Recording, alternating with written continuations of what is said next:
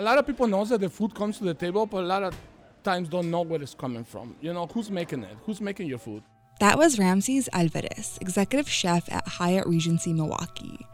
Alvarez is originally from Mexico City. One of my most beautiful memories is Day of the Dead in Mexico City. The whole entire city smells like the flowers. When Alvarez was younger, he juggled many jobs, from being a pizza delivery driver to a construction worker.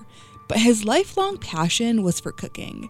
And back in Mexico City, he would always find himself in the kitchen, turning simple ingredients into edible art. He enrolled in a culinary school, but before he had time to graduate, he decided to come to the States to find an apprentice, a process that Alvarez described as challenging. You know, you come from another country with, I didn't speak very good English, come over here, and it was very, very difficult to try to communicate, connect, and understand, you know, and more than anything, you always want to be the best, you know, and when you're working with different chefs, and that's the English barrier or the language barrier, you feel really bad about it. Sometimes at the end of the night, I used to go home and I'd be like so upset about it, you know, because... Whew! Hold a moment. Yes. So you should have a moment, you know, because you know they're good because the language wasn't there, you know. It took a long time for Alvarez to find his place and to confidently express himself through cooking. However, Alvarez wasn't the only chef that identified with that struggle. And this is where Chef Latinos Wisconsin comes into play, a relatively new organization that supports and unites local Latino employees in the culinary industry.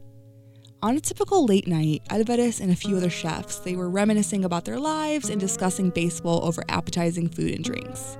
Somehow, their conversation found its way to creating a chef support group.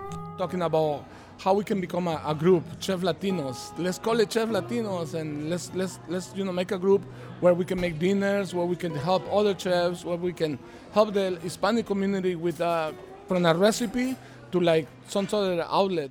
Chef Latinos Wisconsin started last year, and recently the organization hosted its first dinner series at Good City Brewing Company. The event featured a 5-course meal. Chefs discussed their inspirations, they showcased their favorite ingredients, and taught a cooking technique class. Not only that, but the dinner series benefited St. Albert Church and School, located on the South Side. The organization plans to continue the series and hopes to continue supporting each other and the community. And despite the name of the organization, Chef Latinos is open to anyone seeking support in the culinary industry. To learn more, check out radiomilwaukee.org. From 88.9, this is Salam Fathayyad.